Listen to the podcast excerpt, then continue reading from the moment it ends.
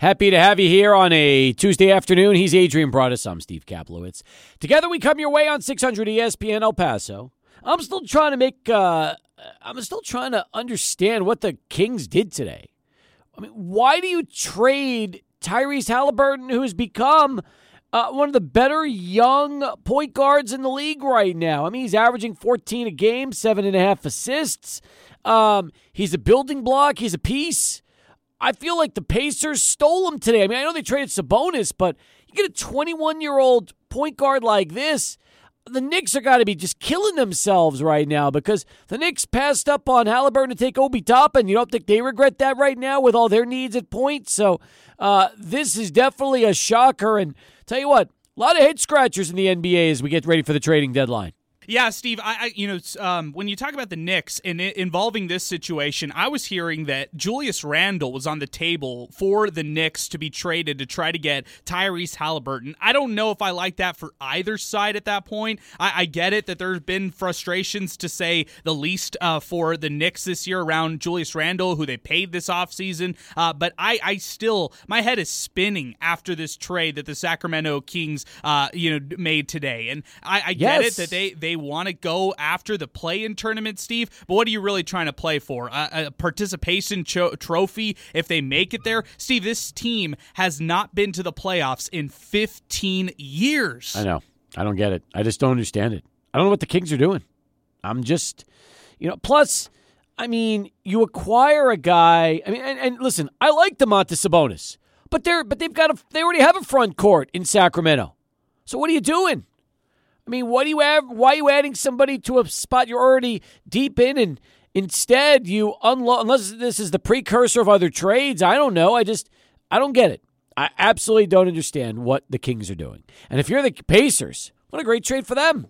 I mean, they just landed a potential building block today in that trade. So, you know, I mean, look, deadline is around the corner, and who knows what else is going to happen.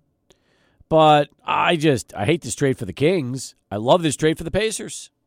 Yeah, Simple as that. With this one, I also look at the younger guys on this team Malcolm Brogdon. They've got Chris, Chris Duarte. Those are nice pieces with Indiana. And I thought Indiana was going through a fire sale uh, as part of what we saw earlier this weekend, where they traded away Caris LeVert for pretty much nothing. I mean, they're getting Ricky Rubio on an expiring deal, which they're not going to re sign him next year. They're going to use that money into free agency next year and try to reshape their whole roster under their new coach, and Rick Carlisle, who now gets to use Tyrese Halliburton, a rising star in this league. I simply don't understand this for for so many reasons, Steve. Now, if you're the Sacramento Kings, you're tied down to a horrible contract with De'Aaron Fox. Two years from now, Sabonis could end up leaving in free agency. So I'm still scratching my head with this one with Sacramento. They have I have no clue what they're doing now. Nobody does. And again, I wasn't planning on leading the show with a trade between Indianapolis and Sacramento. But this could be one of those deals you look back on years from now and you just scratch your head and go, man, I can't believe they did that. And that could be the case. And for those of you that don't follow the NBA, and again, I mean, you might follow the NBA, you just don't follow the Pacers and the Kings. I mean, those are not two household teams right now. You know, the, the Pacers are a team that really hasn't been super relevant since the days of Reggie Miller when they were, you know, uh, one of the best teams in the Eastern Conference and they had those legendary series against the Knicks. The, the Kings, as you heard from Adrian, they have been relevant forever. So, ult- and, and by the way, they're not going to be with, with more deals like this. It's just the, way, you know, you're, you're talking about the the NBA and how things are going right now. But ultimately, you do wonder who else could be dealt. Keep an eye on Woj. Maybe we'll get some Woj bombs today from him as we get closer and closer to the uh, deadline. And I'm kind of hoping that's the case because I'm keeping an eye on uh, Woj. And, you know, uh, again, you look at what's going on with uh, Bradley Beal. Uh, there's another disaster. If you're Washington, how about this? Season ending surgery on his left wrist, and he is eligible to sign a five year, $245 million contract with the Wizards this summer. Very very tough situation for Washington to be in right now because I've been I've been uh, clear on this. I think Bradley Beal is a fine player. He's all-star caliber type of player. He's uh, probably a second or third banana on a good team. You know, he's probably that second best player on a title team, third best player in some situations. He's struggled this year. So now Washington is in a very very tough position where they have to think, "A, do we trade him right now where his value could be high although you have this injury uh, uh, looming over him? Do you wait till the summer and sign and trade him and, and kind of move on from ba- Bradley Beal and see what kind of value you get from him in the offseason? Or do you keep him? Do you, do you retain him on that max value and see what you can get out of Bradley Beal? Fascinating questions, right? Fascinating questions. Maybe we'll find out what's going to happen here uh, down the road because, again, uh, deadline is coming up soon and uh, we will see how this uh, exactly goes down. And again, as a Knick fan, this one hurts because would have loved to have seen the Knicks try to make a good run um, and and get themselves ultimately a Halliburton. Didn't happen though. We all know the Knicks they, they still need uh, they, they need point guards. They do. I mean, and then this is no this is no knock on Kemba Walker or uh, what they just did with Cam Reddish. But I don't think either of those guys have really long term futures in New York. They, they played Reddish 15 minutes yesterday because Kemba wasn't even in the lineup. And I think he scored four points. So he is not in that rotation right now for Thibs and has shown nothing since the Knicks gave up a number one for him. Yeah, with Cam Reddish, I don't know if you're thinking maybe you can flip him. I don't know if you're trying to use him to acquire somebody else, like maybe Zion down the line. I don't know what the mission is here for New York, but I do know that today we saw also CJ McCollum moved to New Orleans, which I wonder d- does Portland have a fire sale going on? And could Dame be a trade candidate for the Knicks? Knicks? Or could uh, the, the Knicks go off and, and look at Ben Simmons, even though he hasn't played all year long? seems like Ben Simmons, his trade value has actually gone up this year because, yeah, and at least he can handle the point. At least he can handle the ball. You just have to shoot, uh, surround him by shooters. Not 100% what's going to happen there. Uh, meanwhile, what's going to happen with James Harden? What's going to what are the uh, what are the Nets going to do there? Everybody is saying no we're not trading him. No that's all the signs right now from brooklyn but stevie's not playing tonight. I look at he, the fact that he didn't play almost all of last week. It seems like they're saving him for something. And and do you wait until the offseason where james harden holds all the power in his side? Does he can go to wherever he wants yep. in the offseason or do you get the max value from him knowing that he's going to leave and get ben simmons right now if you're brooklyn? We'll talk more uh, excuse me holy sh- smokes, that was terrible. we will talk more NBA on the show later today. Where, where's my? I'm looking for my waters. my waters are gone. I have to go grab one from the fridge. All right, that's fine. Um. Anyway, last night I watched the UTEP North Texas game, and then I switched over and I watched the Texas Kansas game. Now, understand this: huge win for Texas. Um, and they, you know, were able to get it, get the best of uh, Kansas yesterday. That was big. Bill Self, hey, still one of the all-time greats. But yesterday, Chris Beard got the better of him. Atmosphere was good at the Frank Erwin Center. Texas looked like a tournament team yesterday. They did. They played well at home. It was a good game right down to the wire. Prior to that, you know, the Miners had a huge lead early then they lost it going into the break, tie score. And in the final 20 minutes, North Texas was the better of the two teams. Simple as that. And, you know, the Miner win streak came to an end last night, which, you know, that was bound to happen sooner or later. North Texas could very well be CUSA's automatic into the tournament this year. I, I, I, I feel like that has a real shot of happening. I, I who else? UAB. I mean, those are probably the two best teams. They're both in the West. They're both right now with UTEP in that side of the league. So I don't think Western uh, Kentucky's getting there. Although only time will tell if maybe I'm wrong there. But you look at what happened in yesterday's game, and you realize that number one, um, you know, Jamal Bieniemy still scored 17 points. He was on fire early, but the six turnovers really hurt.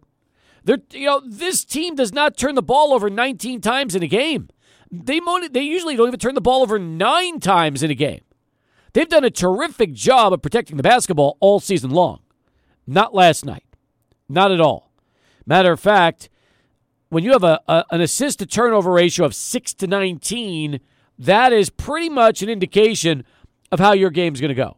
Oh, and by the way, the Miners went to the free throw line a total of six times last night. Six times, which means A, they didn't attack the basket and draw fouls, and B, they really did not have much of a low post game. Tydus had eight on four of six shooting. He was efficient, but other than a monster dunk by Onyema, um, you know, this was mostly guards all uh, all game long. Boum and Bieniemy, 37 of their 58 points. And uh, Adrian, I think last night was a great example of how much UTEP really misses Keonte Kennedy in big games like this with North Texas last night, you got to give a lot of credit to that team because I I really like their weapons. That's a team that's established. I think UTEP, yeah. bigger picture, UTEP is trying to get to that point, and it, maybe they're almost there with uh, Keonte Kennedy, or maybe they're close. But I think that's what we found out last night that UTEP is not far away from being among the best in Conference USA, which is crazy to think. This is year one of Joe Golding, and they went toe to toe with the best team in Conference USA in the first half. Second half, completely lost lost the lead. Uh, and, and, you know, the 19 turnovers is the reason why they lost this game. 21 points on those 19 turnovers for North Texas. They need ball players. They need they need they need guys that can score and guys that can make big plays. What they need now. Understand this again. This season, you know, the majority of of the weapons that Joe Golding has are, are Rodney's guys, and he's getting the most out of them. I'll tell you that. We know that. He's definitely um, He's coaching up Bieniemy. Bieniemy's playing the best ball of his career, despite the turnovers yesterday. Souley wasn't bad at times, but he's your streak shooter. When he hit those threes on on two different, you know, back to back occasions, it kind of got the Miners back within seven again, and they just couldn't uh, get into it and, and couldn't really chip away at that lead. But um, you know, ever since I wrote that article about Jarrell Satterfield, you know, what's what's happened is it's really simple teams are taking him out of the offense because they're guarding him now. And UTEP really hasn't designed any plays to get him to come off of ball screens and get open looks where he could start taking those outside shots like he's so dangerous. So when now that teams are playing Satterfield the way they are, others have to step up. And you know, we've seen Verhoeven these last couple of games step up. At times, I thought Alfred Hollins has played well over the last few games in this stretch. But, I mean, Satterfield is a catch and shoot guy, Adrian. And when you don't give him room to shoot, you've you've essentially taken away UTEP's best shooter. And teams, uh, the book is out on Jarrell Satterfield right now. The only question is can UTEP figure out how to free him up and get him a couple of good open looks because that is such a difference maker, especially in big games like last night would have been. Yeah, it's no question about it that the best case scenario of who Jarrell Satterfield is as a player is where we saw him at his peak this year, where he's coming in, he's scoring 16 points, he's hitting everything from beyond the arc, and he's just lighting it up. I mean, as a sharpshooter on this team, that's what he is. He's a sharpshooter. And I wonder, as this season goes along and as they get more players in their backcourt, is his best fit maybe off the bench? Is he a sharpshooter who can come in and score you nine points off the bench and really help out the Miners, where you specifically run plays for him? And when you really make him involved in the offense, whether it be on ball or off ball, he's primarily off ball, right? And uh, I, I, also put the onus on Christian Agnew because yep. when Jarrell Satterfield isn't hitting the shots, when they aren't finding him in open looks, I want Saucy to be out there uh, for the Miners scoring points. And he, he hasn't been doing that at all, Steve. In fact, he's been turning the ball over way more than anything else. He had three turnovers yesterday in UTEP's loss. And, you know, I don't want to har- uh, harp too much on Christian Agnew, but I think he's a way better player than what we've seen these past couple weeks. Well, three fouls and three turnovers in nine minutes minutes is a concern. All right? That that is a big, big concern. You come off the bench, play nine minutes, should not be turning the ball over three times. Alfred Hollins had three turnovers. I'm sorry, uh, yeah, three turnovers in 22 minutes. Um, and then, you know, other than, and Boum had three turnovers in 39 minutes. So, yeah, that's, again, an issue. We can talk more about it, though, on the show today. I'd like, listen, the team is still, right now, it's 7 and 4 in the league. 14 and 9 overall. They're exceeding expectations. I'll be honest with you. I didn't think this was even going to be a 500 team the way things started off. So they've exceeded expectations. The only question is can they take this blip on the radar from last night and bounce back Sunday and have a big game against Marshall? I think it's a great question because I, I also want I also want to pose the question that Sal asked yesterday, and he was ma- mentioning if you UTEP could be realistically looking at a 20 game win season if they're able to win a game in the conference tournament, which is huge, Steve. I mean, if you're able to get to that point, a 20 win season in year one of Joe Golding, that's a well overachievement right there. By far, they haven't had Keonte Kennedy for two months, and they're that's and they right. just and they had a six game win streak without him. There's no doubt about it. So this team is, I think this team is playing above what we all expected. I don't think anybody really thought you lose Bryson Williams, you're going to go to the NCAA tournament. Not with what they've got. But, I mean, the only question is, you know, can the Miners, because they, they, they played North Texas tough. Let's not sugarcoat this. They played 30 really good minutes of basketball where they were right in there. It was a close ball game, and they did what they had to do. They guarded, they they battled, they made it ugly, and they had a lead. They just couldn't hold it, Adrian. It's, it's it's tough to beat a team on the road like that when they've got so many good vets that can beat you. Yeah, and it was a, a bit of a hostile environment. I mean, Joe Golding talked about it after the game, saying the attendance got to some of his players and stuff like that, and just the way that the crowd was pretty rowdy last night for North Texas. Right. Mean Green have a lot to be excited about. They've won nine in a row now on their side. They're the top team in Conference USA. So I expect when North Texas comes back to UTEP that the Haskins Center will be full, and that will be a hostile environment for the Mean Green. We got a good show lined up for you today. Joe Lunardi is going to join us to talk a little college hoops, Mr. Bracketology himself. So looking forward to that conversation. But right now, let's get it going. 18 past. Charlie's back. He's got our first traffic update of the afternoon. Charlie, how are we looking on the uh, streets and highways of El Paso right now?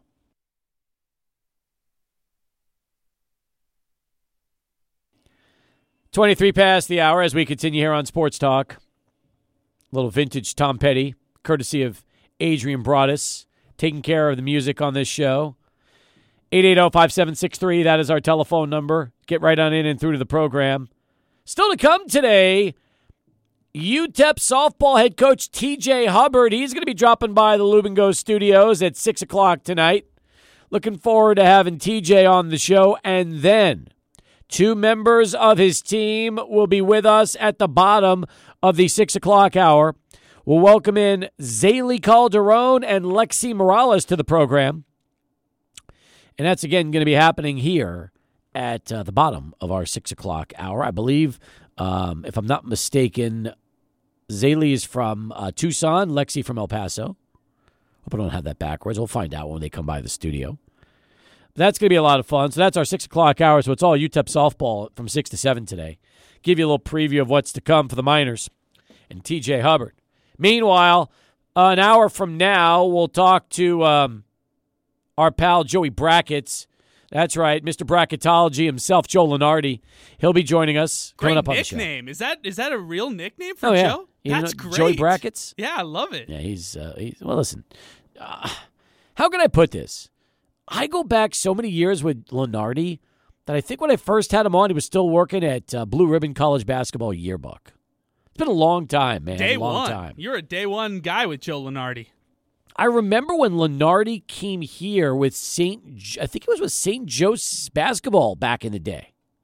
Wow, that's a major throwback. Oh, yeah, he big was like time. working on the team. Oh yeah, like he No was like their radio guy or something like that. Lunardi used to do this as a side job. Bracketology was not a full time gig for him until years later. So Wow, it's pretty know that. wild. Yeah, most definitely. Now he's like the whenever you're talking college hoops in the tournament, he's your guy. Yeah, I mean, there's other prognosticators out there. No one does it like Lunardi. He's the number one guy to do this. You got KenPom, you got others, but you're right. Joey Brackets is pretty good. He really is. When it comes to building that bracket, for sure. I mean, you can look at all the advanced analytics sites out there. No one's going to do it like Lunardi. Absolutely. Absolutely. 880-5763. That is our telephone number as we continue here on Sports Talk. So, let's get back to UTEP for a second. UTEP basketball. Okay. I think it goes without saying that, yeah, they're exceeding my expectations. I didn't have a ton of expectations this year when, when Bryson left. I really didn't. I just wanted to see them be competitive and win more games than they would lose. And so far, they've done that. Thanks to this little uh, win streak they put together, the six in a row. And, you know, they, they played North Texas tough. N- there's no doubt about that. Went until the last couple of minutes, in which the Miners just uh, didn't have enough, uh, you know, in the tank to try to pull that one out. Adrian, it's just tough because, like last night, I mean, really, Boum and Bieniemy accounted for more than fifty percent of the points. And if you look at North Texas last night, they had four guys. They're four of their five starters 17, 18, 13, 10. Then they had, they only played seven guys last night. And um, and they ran their starters back 30 plus minutes a game.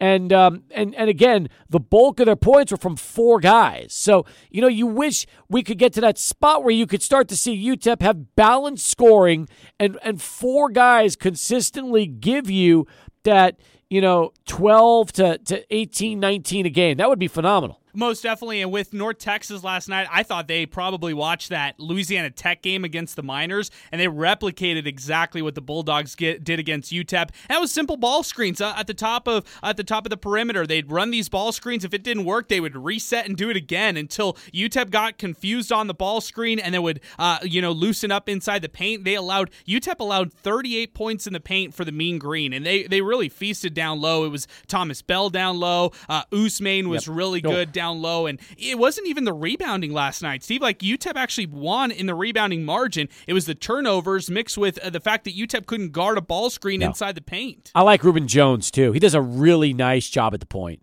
Yeah, he's a nice. He has he's a, a nice, sophomore. He has some nice finesse to his game. He does. He does. No turnovers in 36 minutes. I mean, they only had nine. They had nine turnovers in the game, and of the guys that turned it over, I think I saw that there were two team turnovers, and then the other seven went to two guys. Bell had four, and Perry came off the bench for three. So can you imagine that of your starters, four of your five guys played 30 plus minutes a game and had no turnovers each? Yeah, that's that, pretty good. It, it is. It's a solid game by them. Meanwhile, on defense, they total four, uh, 12 steals along with Rubin Jones, like you mentioned, with four. So you, you really see what uh, North Texas is able to do. This is a veteran group. I mean, this is a group that was in the tournament last year. Right. Should have been in the tournament in 2020 had the pandemic not happened. They had a loaded team that year as well. So you're talking about Grant McCasland possibly going for three NCAA tournaments in three years. It's amazing. I mean, that's and and you know since they're heading to the American Athletic Conference,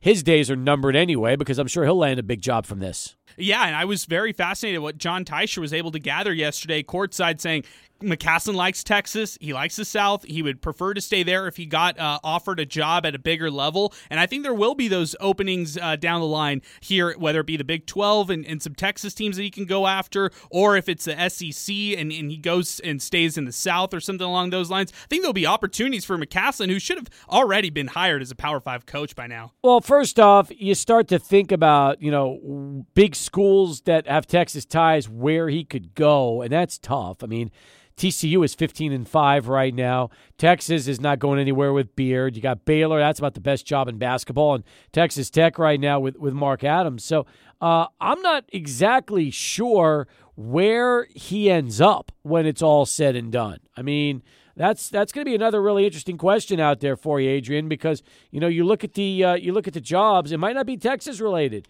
He might have to look at you know another spot and maybe, uh, and, and, again, I, I would have to check contracts and see who's available. And I mean, uh, maybe uh, Porter Moser's time could be limited in in uh, Norman the way Oklahoma's been struggling this year that's a good one right there, and I, I, think that's a that's one that we can all look at. I think there's some interesting. I mean, there it always happens at the end of the season where it, it's a it's as a result of a team plummeting. It's as a result of a coach moving on. That's another thing that you can't also disregard is maybe some of these coaches who already have secure jobs could end up moving on, and maybe that opens up a spot for McCasland. So th- there could be opportunities as, as the offseason looms. I think the problem with Moser is he just took the job uh, like a year ago.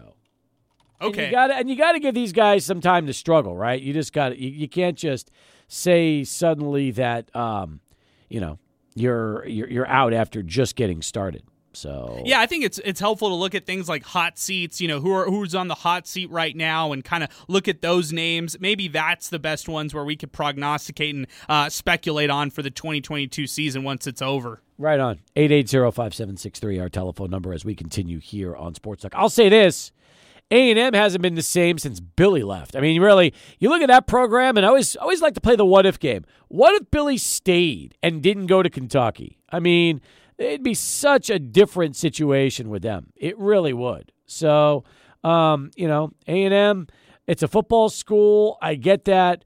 But you know they're they're 15 and eight, but they're seventh in the SEC. They just can't win in the SEC. And the SEC is one of the better conferences. They're probably going to send seven to the tournament but Texas A&M will have a hard time being one of them. Yeah, Buzz Williams right there. He did a great job with Marquette, did a great job with Virginia Tech, and hasn't got off to the best start with the Aggies so far. 16 and 14 his first season. Uh, then he went 8 and 10, and now 15 and 8 to start off this year. Yep. Yeah, it's not the greatest at all. No, and that, and that could be a, that could be a possibility out there. Who knows? I mean, maybe A&M decides they're going to move on from Buzz and, and, and not do that. But again, regardless of what happens, uh, North Texas still right now, in my mind, the team to beat in uh, Conference USA. So, all right, bottom of the hour. We'll come back with more in a moment, uh, including our awards from last night's game. But first, let's go to Adrian and get this Sports Center update. Adrian, thank you very much. Well, we have some um, tweets coming in right now. Want to get to some of these as well. Uh, Adrian at Enemy Win the Number Three tweets to show. I have been critical of Coach Golding, but even I must admit he has done a great coaching job this year. Definitely has exceeded expectations. That comes from Adrian. Chris Banks, 21, tweets the show. Despite UTEP's turnovers, it was the same old story of CUSA refs not calling anything for UTEP a lot of disappointment from UTEP players with no calls yesterday. You saw Souley Boum get visibly upset oh. in that in that in one stretch. Uh, I don't know, Steve. I'm never the guy who really goes up against the refs because I feel like that's excuses you can use in every game. But I will say, eh, I mean, the past couple of games have just been bad with CUSA refs. There was a play yesterday where it looked like UTEP just mauled a guy and and. Uh, and it led to a, a wide open breakaway dunk for Verhoeven. And I thought McCasland was going to come out of his chair. Apparently, it was like like mid court arguing because he couldn't believe that nothing happened. I was like, wow, UTEP finally got one. I mean, one, but that was that was more than I expected. Yeah, even uh, when Verhoeven stole the ball and dunked it on the other end, he looked over his shoulder yeah. as if he was going to get called for that foul. Absolutely. I mean, that was it's probably the one call UTEP got last night that I just said to myself, huh that's kind of it. I was I was hoping they were able to beat the buzzer at, at halftime, but unfortunately, um, Onyema missed it probably by about a fraction of a second to get that one in two. Yeah, that's exactly right. And I, also, there's one other instance: Souley Boum breaking away for a transition layup, gets uh, fouled hard, looks at the the ref like what happened, and then fouls the other guy on the other end on kind of a ticky tack foul. So he was really upset after that one. Yeah, I mean that's the thing. So you know, the hardest part is last night. If you really look closely at the Miners, they played nine guys. Okay, although you know Clardy, Onyema, and Agnew had less than ten minutes each. So really, if you think about it, six guys with what, 20 or more minutes? Sibley had 18, so I'll call that 20. And Onya and uh, Hollins had 22. So if you average 22 and 18, you get 40. Divided by two is 20. So let's just let's just call it what it is. Eight, uh, six guys with 18 plus minutes. But of those six, you had um, three with 30 or more.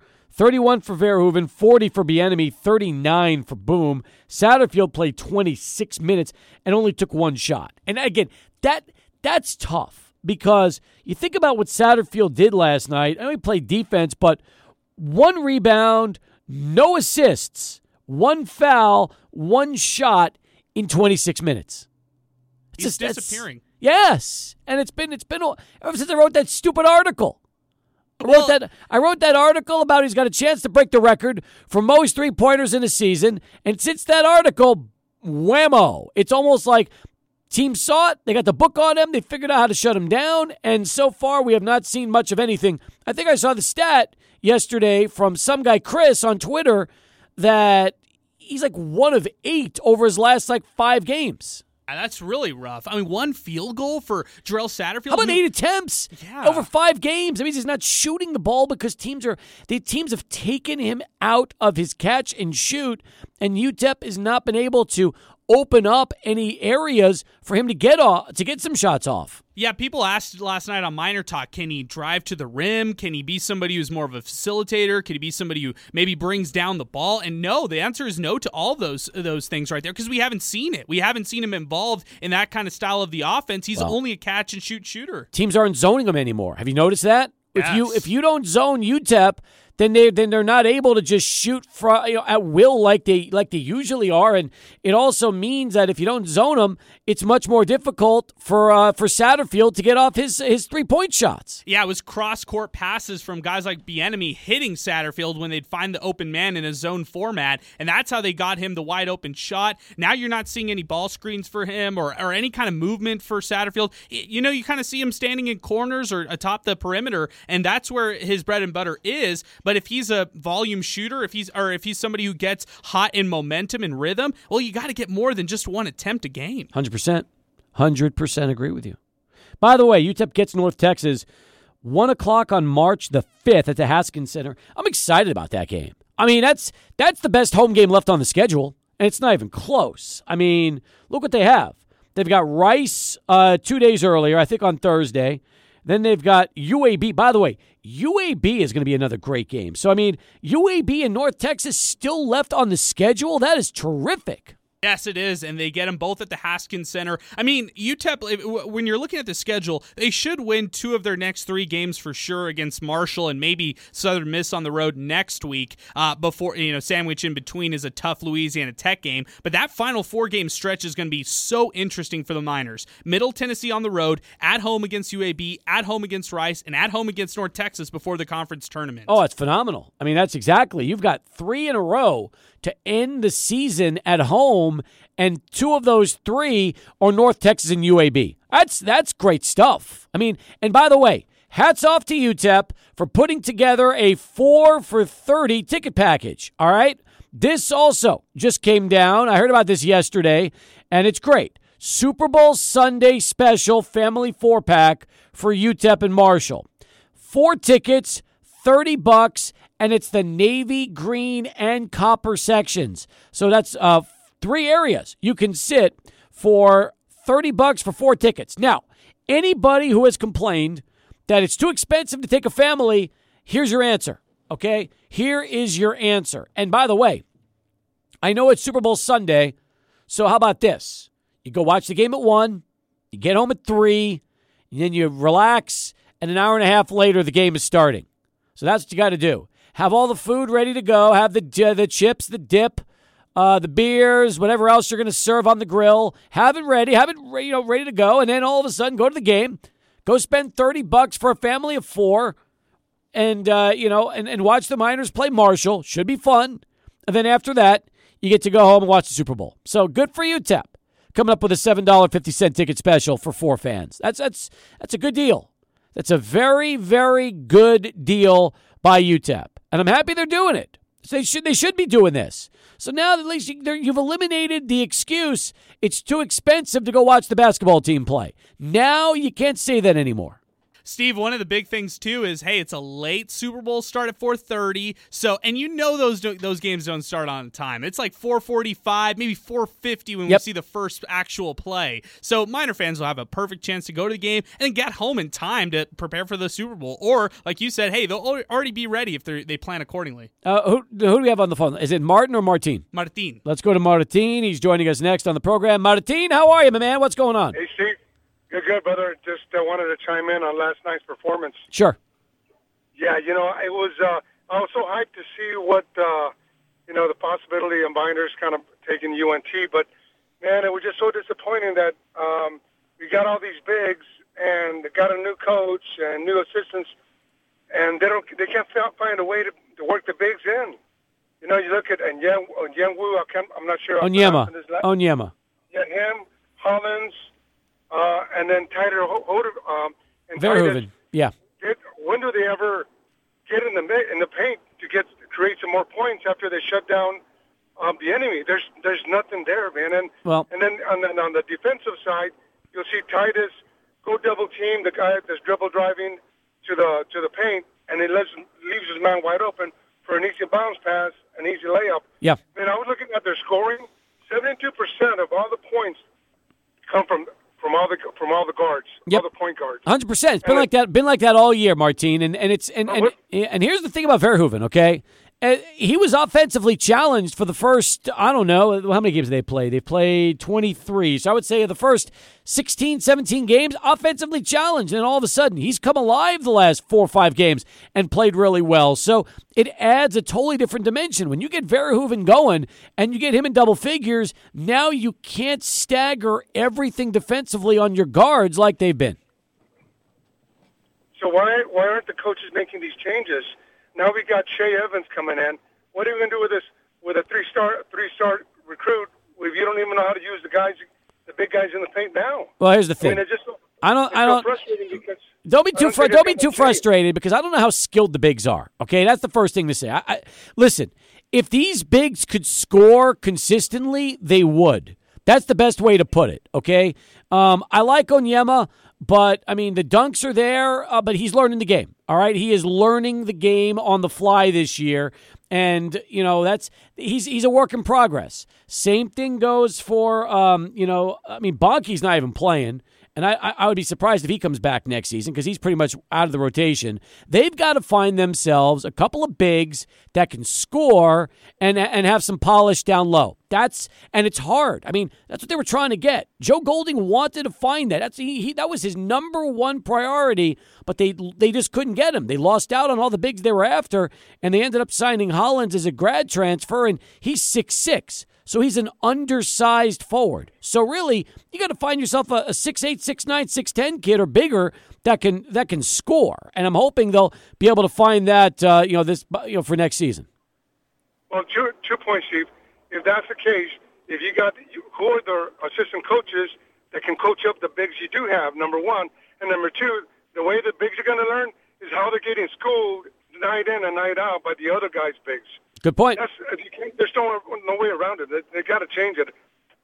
And I think they will, Martine. I mean, I, I really think their number one priority right now go get some bigs that can play, skilled big men. Hunt, and, and you know what? We all see it because that would totally change the guard play if they had skilled bigs. And I completely agree with you on that. Completely agree. All right, fours across the board. We'll come back with more as Sports Talk continues. 600 ESPN El Paso. Live right now as Sports Talk continues. Checking the tweets. Robert uh, tweeted the show, or te- actually uh, messaged us on our uh, mobile app. Hey guys, UTEP played North Texas last year with the same talent, lost by 30. Plus, they're missing Kennedy.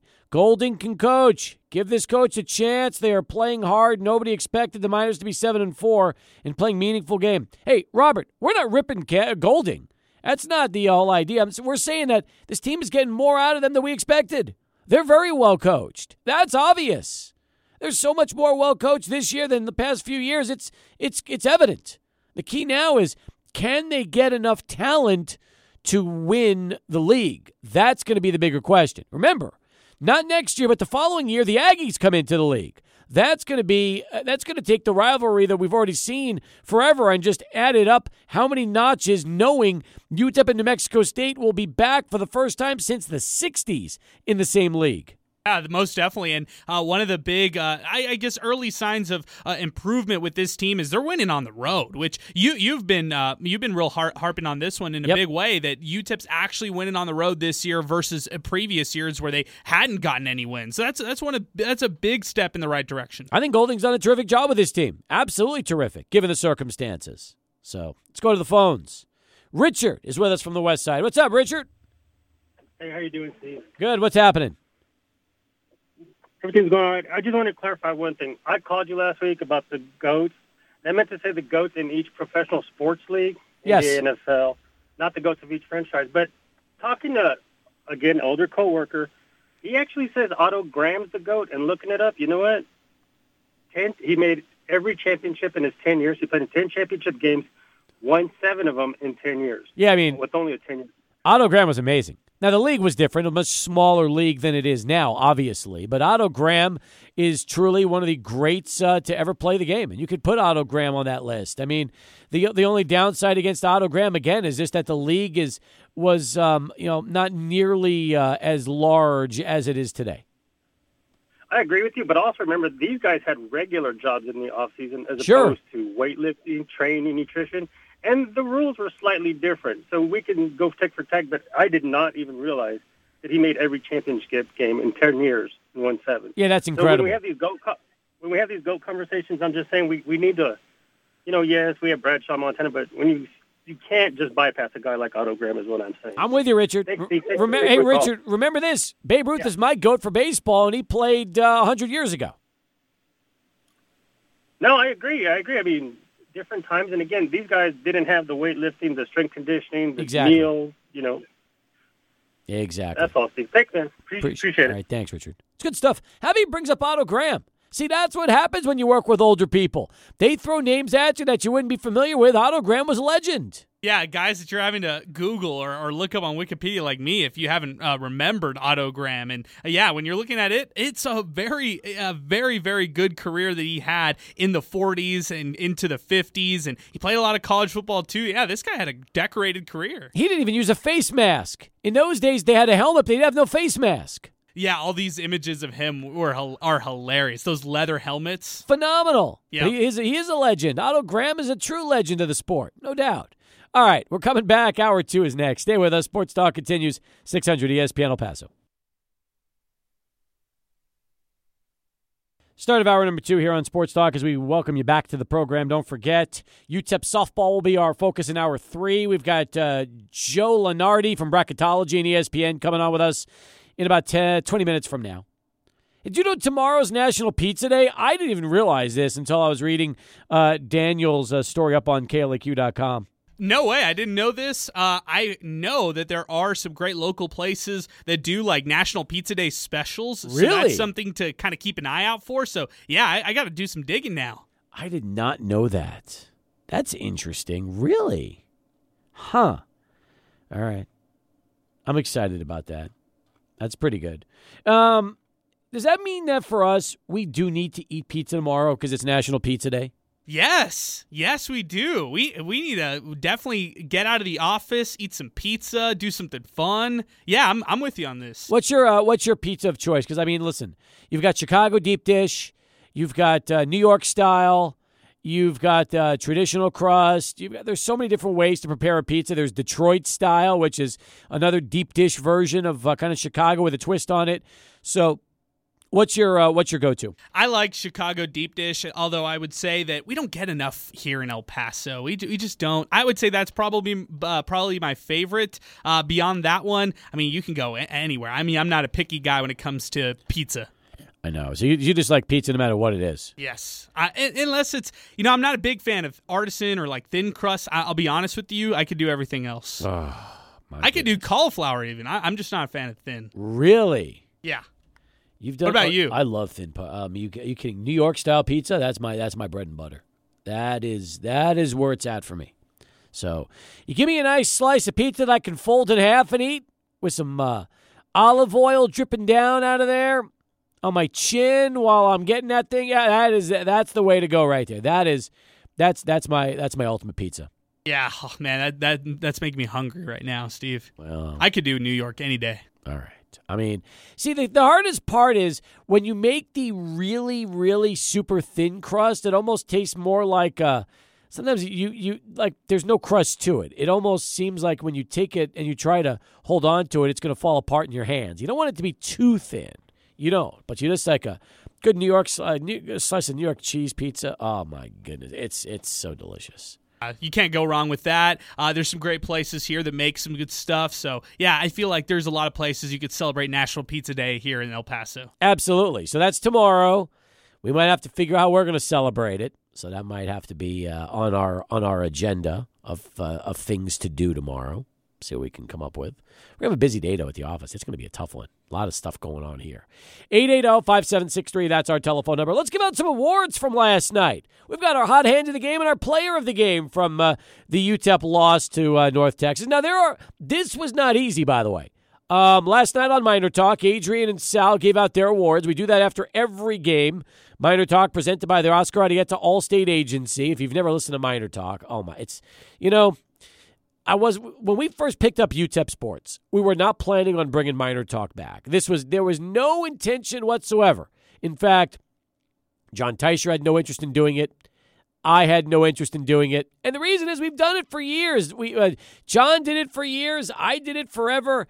I've listened to UTEP fans bitch and moan at me for forever, and and and you know, and and Adrian was like, "I want to do it. I want Miner Talk." I said, well, you got it. That's great. So hey, we've been doing that now. This is what our is it our third or fourth year? Third year, yeah. Third year bringing Miner Talk back. Yeah, exactly right. And that is huge. It really is. I, I mean, I, am surprised that uh, that it's already year three right now. I'm surprised that people still listen because I, I every I'm not. even after last night, I was thinking, ah, everybody probably checked out after North Texas, and then people can t- uh, like you know tweeted us throughout the whole night. So we had a really lively show last. You guys night. have a great show. You have a great show, and you extend. Here's what you also do you extend the broadcast for UTEP fans.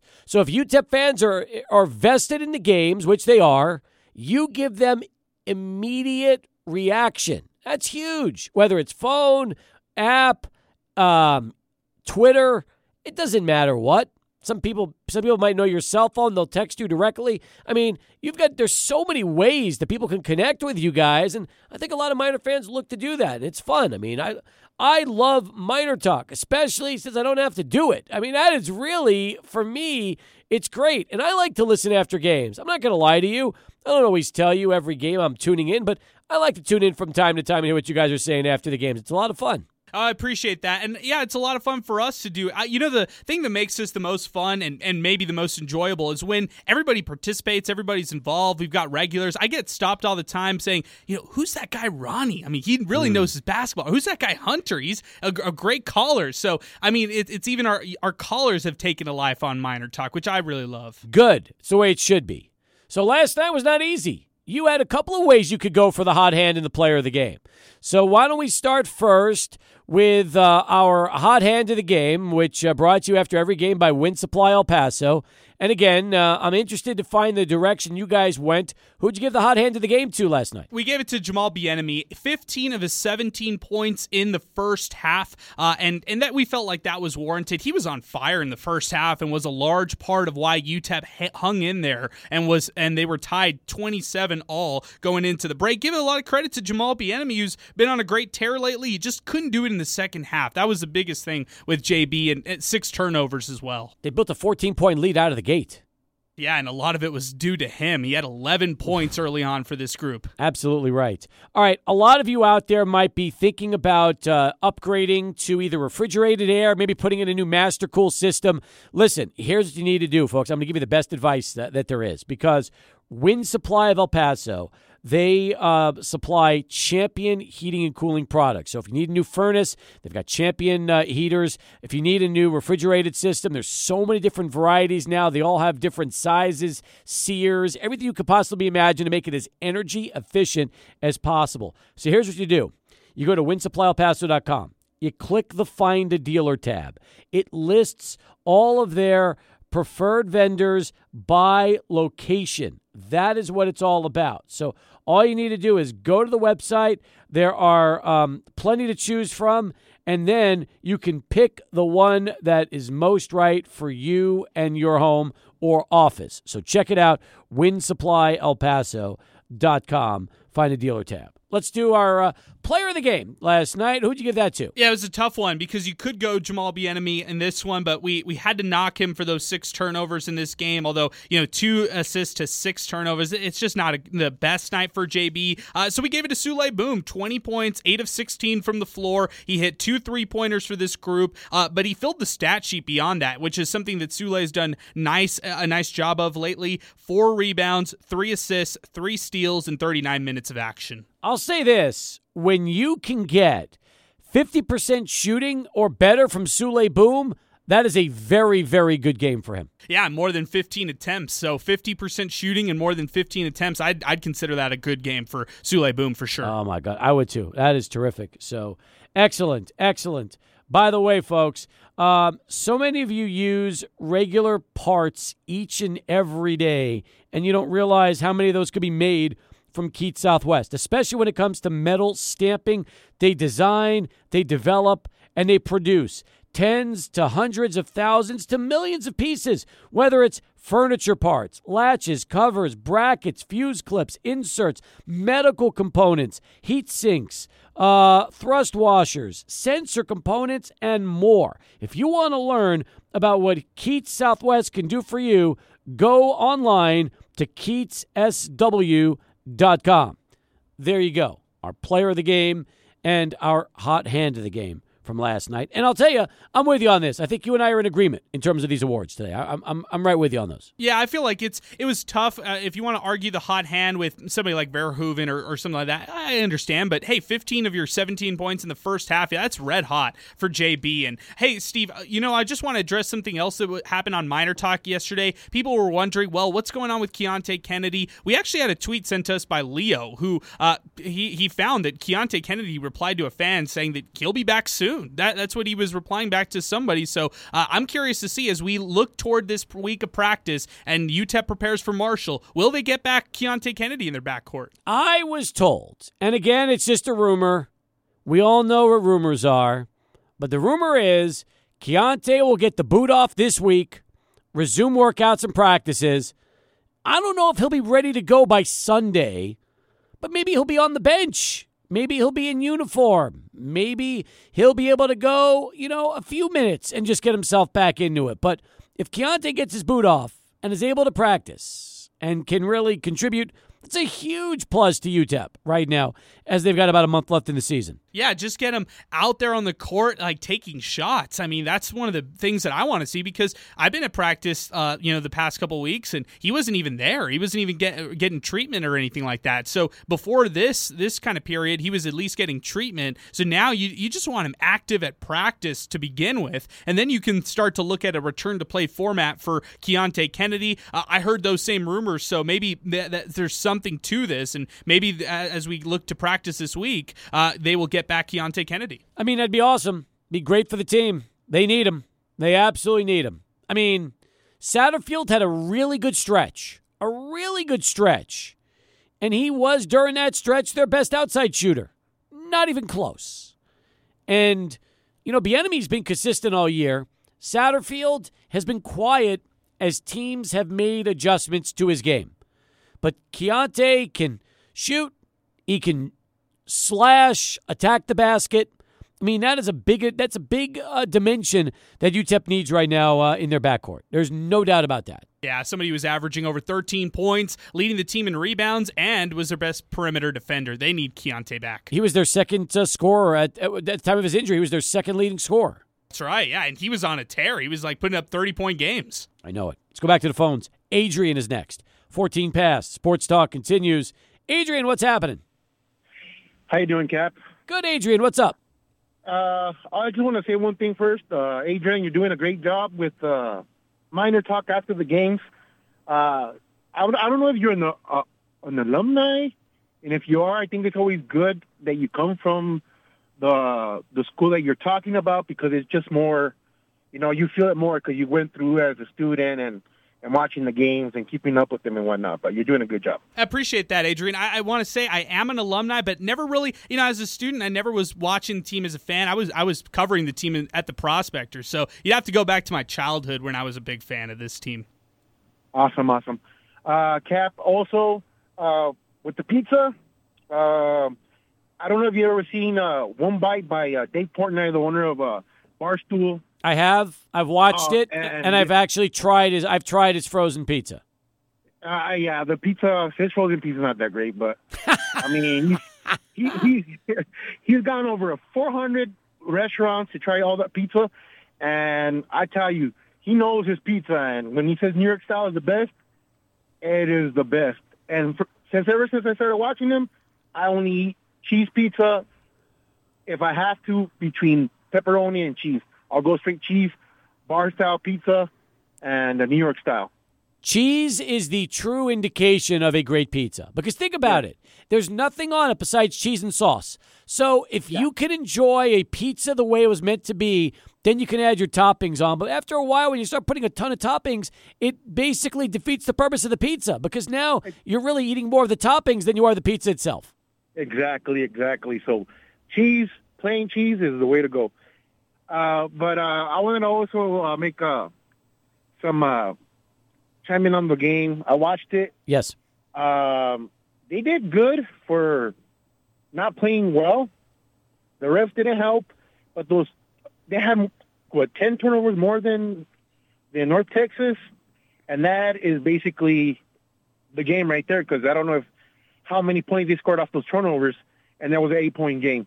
So if Souley, uh, Souley Boum and Bieniemy get a full game of, of good basketball, because both had one in the first and one in the 2nd Mm-hmm. I think UTEP is, can get can beat this team. So hopefully uh, they start getting better and they start working on their turnovers and and also on the rebound because I think they they shot over over fifty percent on on field goals and in three pointers, which is kind of impressive because you know they're not that great of a shooting team, but. That's right, 100%. By the way, they, this team doesn't usually turn the ball over that much. That's the thing I said earlier about the Miners.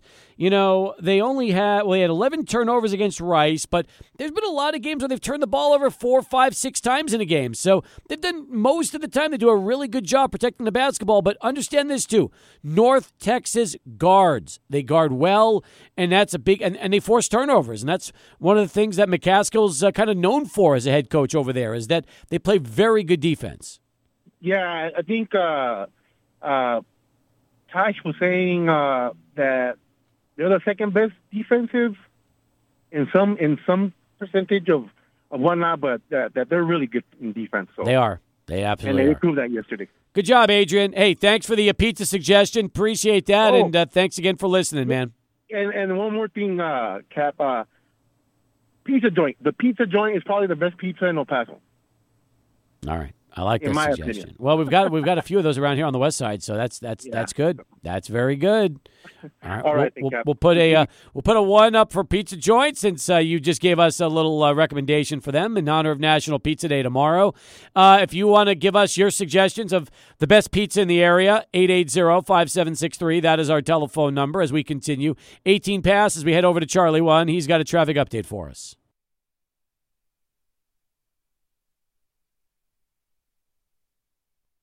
All right, Joe Lunardi will be coming up here in just a little bit. Little Sammy Hagar taking you back here as Sports Talk continues. Thanks to DJ Broadus taking care of things for us today, handling the show. Love that. Keep it up, Adrian. Keep it up. You're doing terrific. I'm, DJ Broadus, never been called that. Well, now you have. You can add that to your collection. Let's go to Ryan. He's with us as Sports Talk uh, rolls along. Hey, Ryan, thanks for getting in. How are you? Hey, Steve. Hey, Adrian. Hey, I just caught I caught the conversation about Miner talk.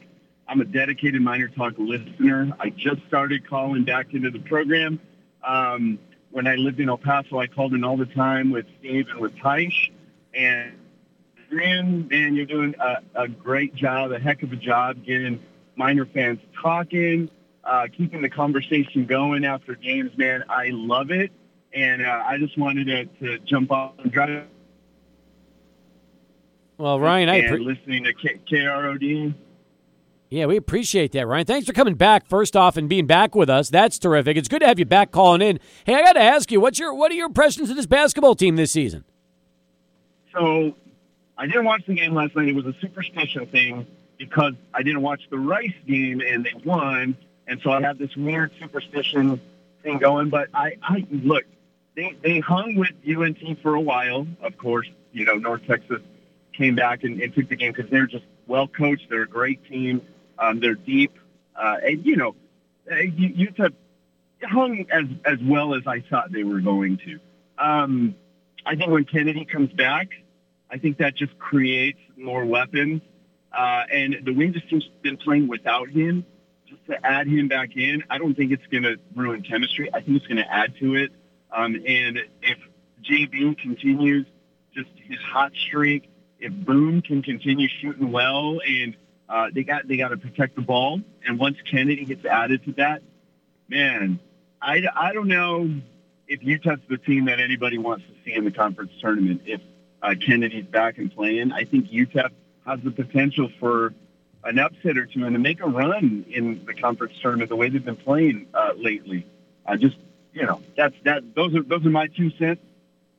And um, last thing I want to say is, if anyone's ever in Las Vegas, pizza, Metro Pizza in Las Vegas, find you a Metro Pizza grab a pie. is the best pizza in town.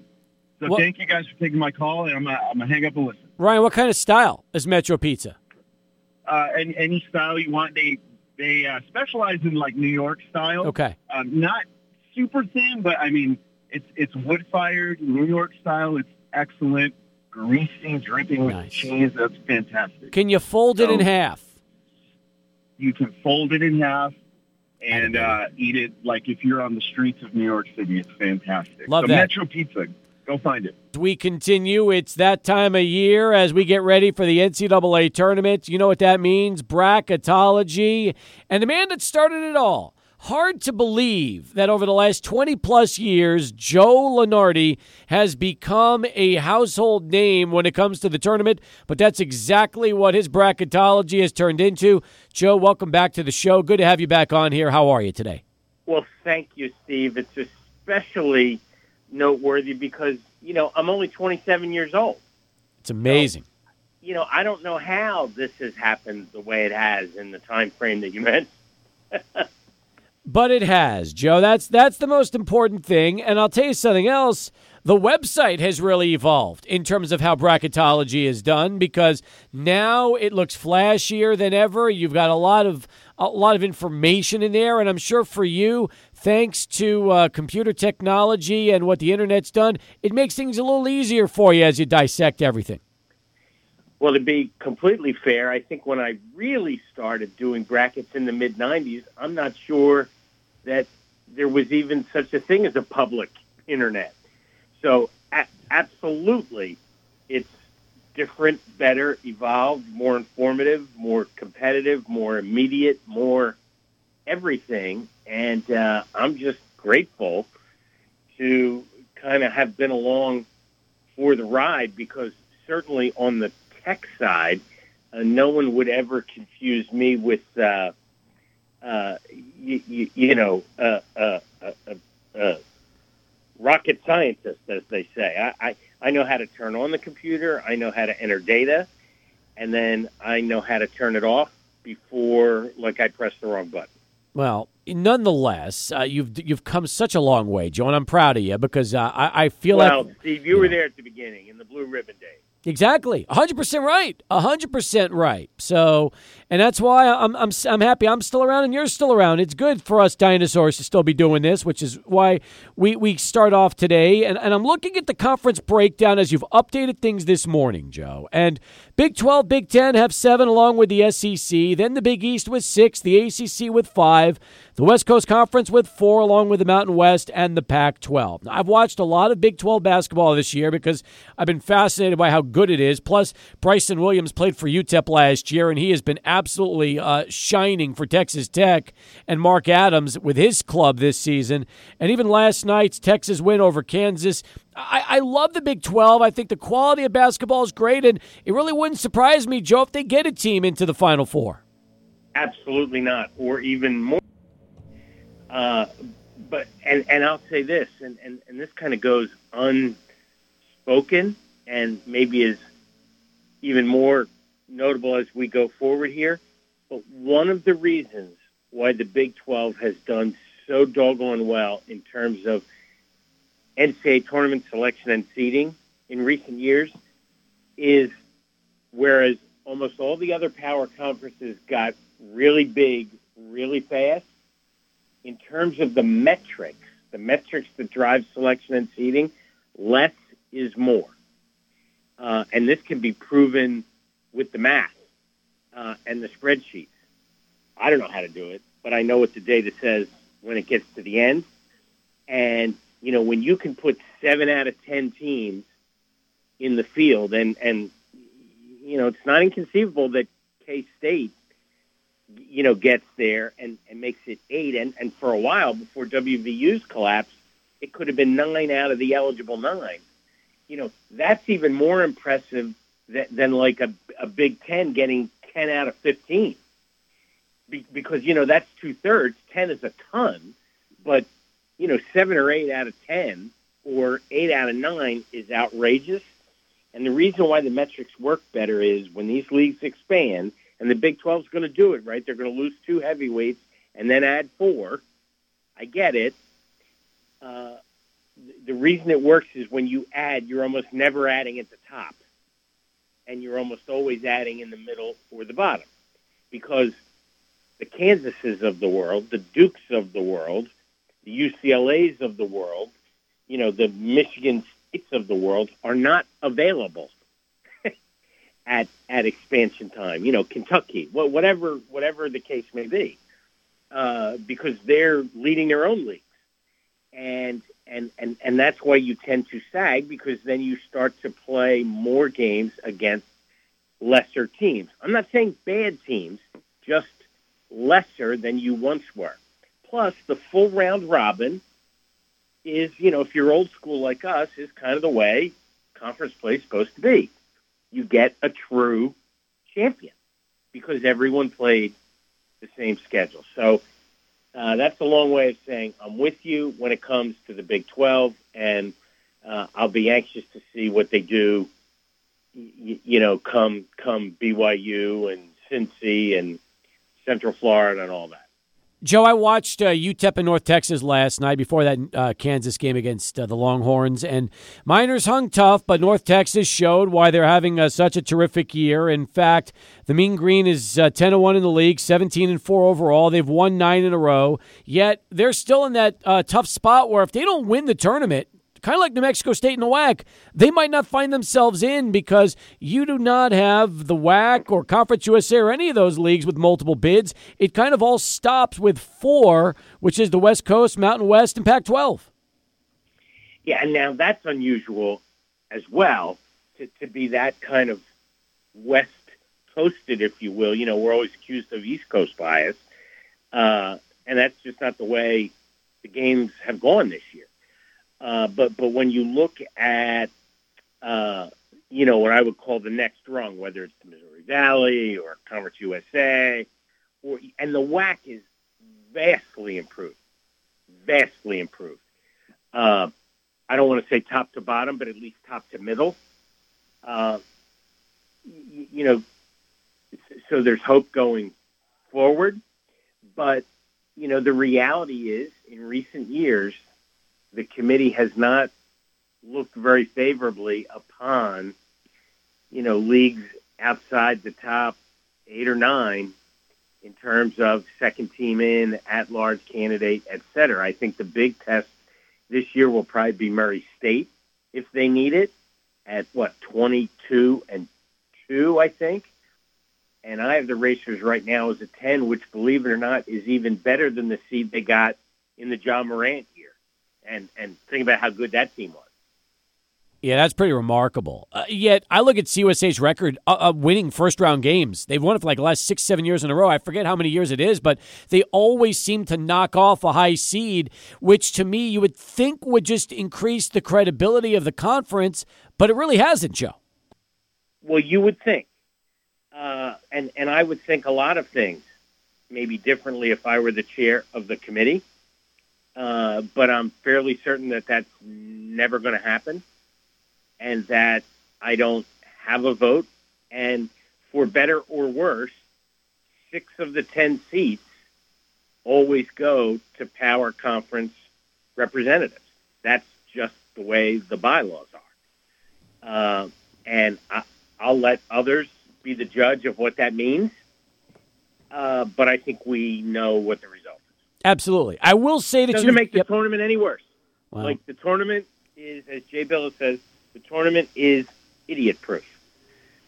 Uh, and sometimes it needs to be you do have UAB among your first four out, which is encouraging yeah. because it shows you that right now North Texas and UAB are both on the verge. They would just have to keep yep. winning out and probably play in the championship in order to make that that rare exception taking place. So and they need to get help elsewhere, right? Like yep. you need there not to be Murray State losing in its conference, or Davidson, or Loyola Chicago, or whomever.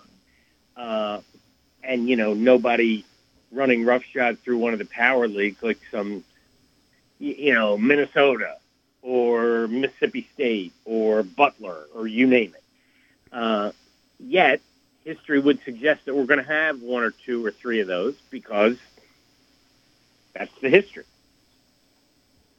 I'll tell you what, if you go to ESPN.com and go to the tournament bracketology, Joe, how often do you update this?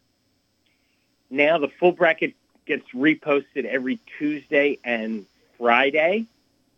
Uh, and then uh, once the conference tournament starts, you know, in the one bid leagues that at first weekend of March, then we'll go daily. And, you know, the last few days when, when, when there's all those games morning, noon, and night, we'll update it whenever there's a change because that is the biggest difference in bracketology over the 20, 25 years, Steve, is, you know, it used to be we would time stop a bracket once a week and the public was happy. Mm-hmm. Uh, now they have this thing called the internet and cable and, and the crawler and, you know, they actually want me to have an opinion on things 24 7. It's hard to believe, really, because, you know, the rest of the year, no one cares what I think about anything. You didn't even mention social media, which is the big game changer these days. So you're 100% right. Uh, folks, Oh, I don't even know about that because I, I, I don't have a I don't have a smartphone. No, good. Don't ever do that. Don't I'm ever kidding. change, Joe. Don't ever I'm, change. I'm just kidding. I have a dumb phone, and, and let me tell you, it gets quite a workout in the next six weeks. I believe it. Folks, uh, Joe Lunardi, check him out at ESPN.com and, and Bracketology. Follow him on social media, like you just heard, so you can uh, directly interact with him as he There gets set. That's perfect. Hey, listen, always great having you on. Thanks for the time, and looking forward to seeing how things uh, shake out here over the next uh, six weeks or so. You bet. Thanks for having me. All right, nine in front of six as we continue here on Sports Talk. UTEP softball right around the corner. TJ Hubbard, head coach, will be in at six. Players at six thirty. But first, though, I want to tell you a story about uh, what happened to a family in Northeast El Paso. David and uh, his family they had to sell. That's right, they had to sell their home, but they were concerned about how to sell because of their personal circumstances that David was dealing with. They felt a little desperate because of the inconveniences as well as the time involved in selling. But then they reached out to Brian Burds and his team. They were always there to help them out with great advice. In fact, the home was sold for top dollar. And that was big for David and his family. They were able to get it done thanks to uh, Brian Burds and his team. In fact, here's what they had to say. At times when we felt desperate and stressed, Brian was always there to let us know what would be the best for us and not letting us give up. Feels great to have an agent in which you can fully trust, which is what it's all about with Brian Burds. And if you're worried about leaving money on the table if you sell your home, don't worry. Brian can guarantee to sell your home for a price and deadline you both agreed to, or he'll buy it himself. That's right, no drama with Brian Burds. So call the official real estate agent of UTEP, El Paso Locomotive FC, not to mention the only agent I would call if I needed to sell my home. You can go online at brianburds.com or Google Brian Burds, B U R D S, and start packing.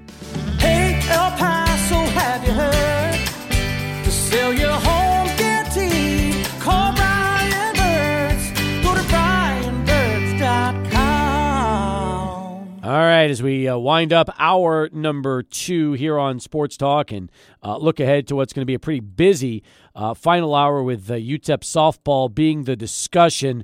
Uh, interesting story today involving Trevor Bauer, Adrian. No criminal charges by LA prosecutors, according to the LA County District Attorney's Office today.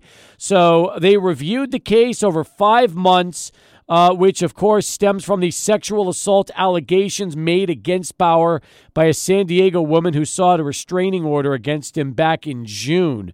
The district attorney's office considered and rejected charges of assault by means likely to produce great bodily injury and sodomy of an unconscious person during the first sexual encounter between Bauer and the woman back on April 22nd, and then domestic violence during the second sexual encounter on May 16th. So the district attorney now will not do anything. The bigger question I have is what will baseball do when baseball's done investigating? Because that's going to be the big one.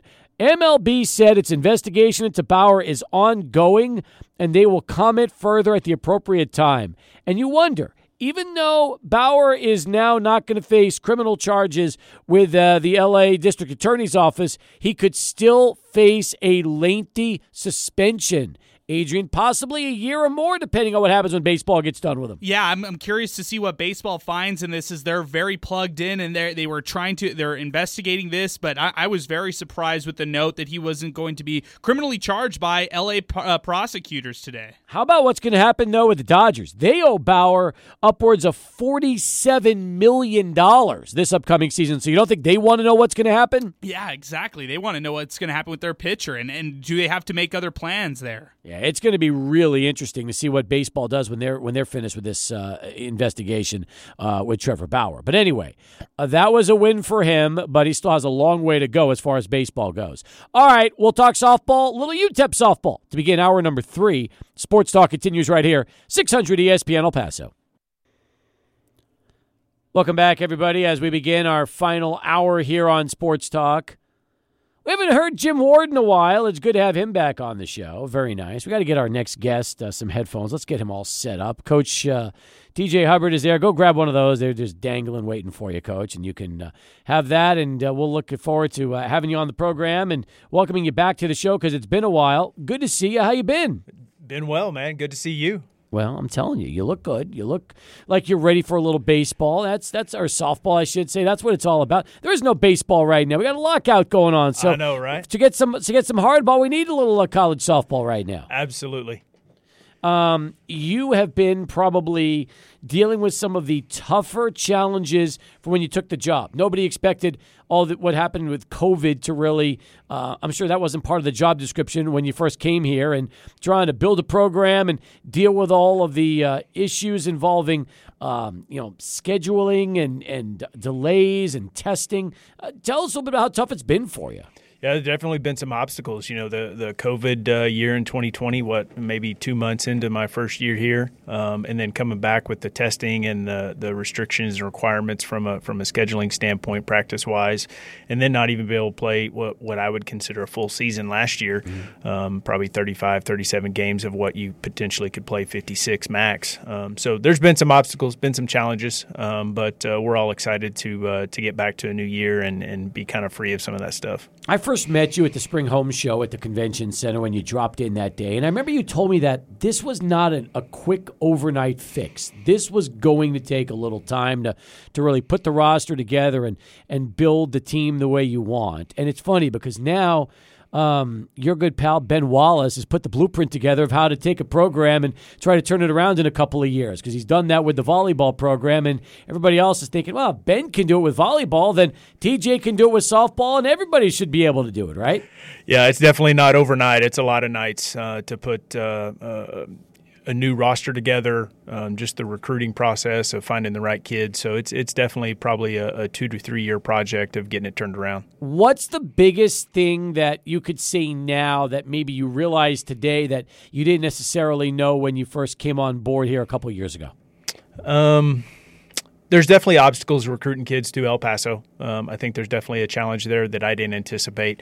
Um, we've had a good amount of success with the kids that we've brought in and, and, feel really lucky with the kids that we've drawn to El Paso. But there's definitely a little bit of hesitancy from from a recruiting standpoint with some of those individuals that we're trying to target. If you get them here, do you have a pretty good closing ratio? Yeah, I would say um, if they step foot on campus, it's probably 90% or better um, in terms of success rate you are saying the same thing that every coach has ever said for UTEP over the last 30 years that the hardest part is getting them here.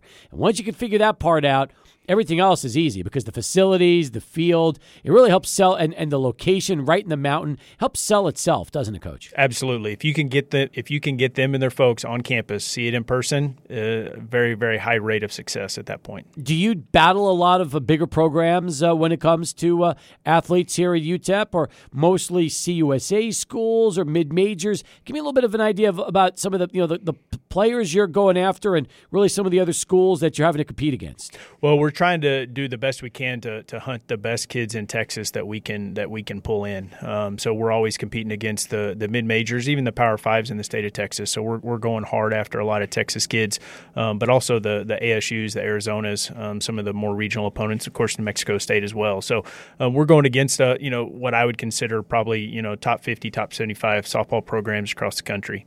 How is the quality of talent in El Paso when you really look at the, the, the softball players here compared to some of the other areas that, that you recruit up? There's definitely some pockets. You know, you have a lot of kids that uh, that play the club ball in the high school um, circuit around here, as well as some of the New Mexico kids that'll come down and play the club um, scene with with some El Paso teams. So there's some good pockets of kids in this region, um, New Mexico, El Paso, um, and even a little bit further uh, east of us. There's some there's some pockets of kids that you can find and track down. So it's it's above average for sure. I was going to ask you about New Mexico, and, and I guess the advantage there is you've got uh, two big uh, in-state schools in New Mexico State and New Mexico, but after that, smaller schools and other area schools. So if you can get in on a prospect early on, have a pretty good shot, especially when you look at the facility and everything that El Paso has to offer. Not to mention, some kids just want to get out of the state of New Mexico and go someplace else to go play.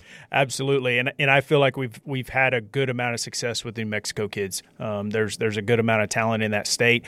Um, they play a competitive high school um, schedule as well as uh, the club ball scene, um, and we've we've done very well with the kids we've targeted in that state. TJ Hubbard with us here on Sports Talk. Now, I have a nine year old kid, and he's playing baseball just you know like everybody else does. But I see people right now that are that have you know seven, eight, nine, ten year old kids. They're traveling all over the country and they're spending a fortune and they're playing in tournaments around you know California, Arizona, all over the place. And I'm thinking, man, club ball has exploded over the last ten years. Uh, is it the same way with softball? Do you find that there are showcases and there are players that are at a very young age having their families invest thousands and thousands of dollars to play all over the country for a chance to maybe come to UTEP or someplace else? Yeah, the the travel ball scene in, in softball at the eight, nine, ten and under uh, age range is is just silly, ridiculous right now. So they take those kids all over the country, just like you're saying, coast to coast. Um, they they they play you know 100 games a summer. It seems like so investing a lot of money, investing a lot of time, uh, of course, a lot of windshield time uh, driving from tournament to tournament. So um, it's definitely exploded. It's it's almost uh, insanity at times. What's the advice that you give parents? Do you tell them wait until your kids are a certain age that really, as long as you play, get the basic fundamentals right now, you're not going to be making or breaking a, a, a youngster's life years down the road? Or do you tell them challenge yourself. Go out, go play, and see what it's like against really good competition out of El Paso. If you had to talk to families right now, especially those that have youngsters, what would, what advice would you give them, Coach? I think it's I think it's important to, to test your kids and get them out and have a challenging schedule. The the one thing that I've I've expressed to other coaches and other parents is let them play other sports. I mean, the, the most athletic kids typically are the ones that really excel in those sports when they get to high school.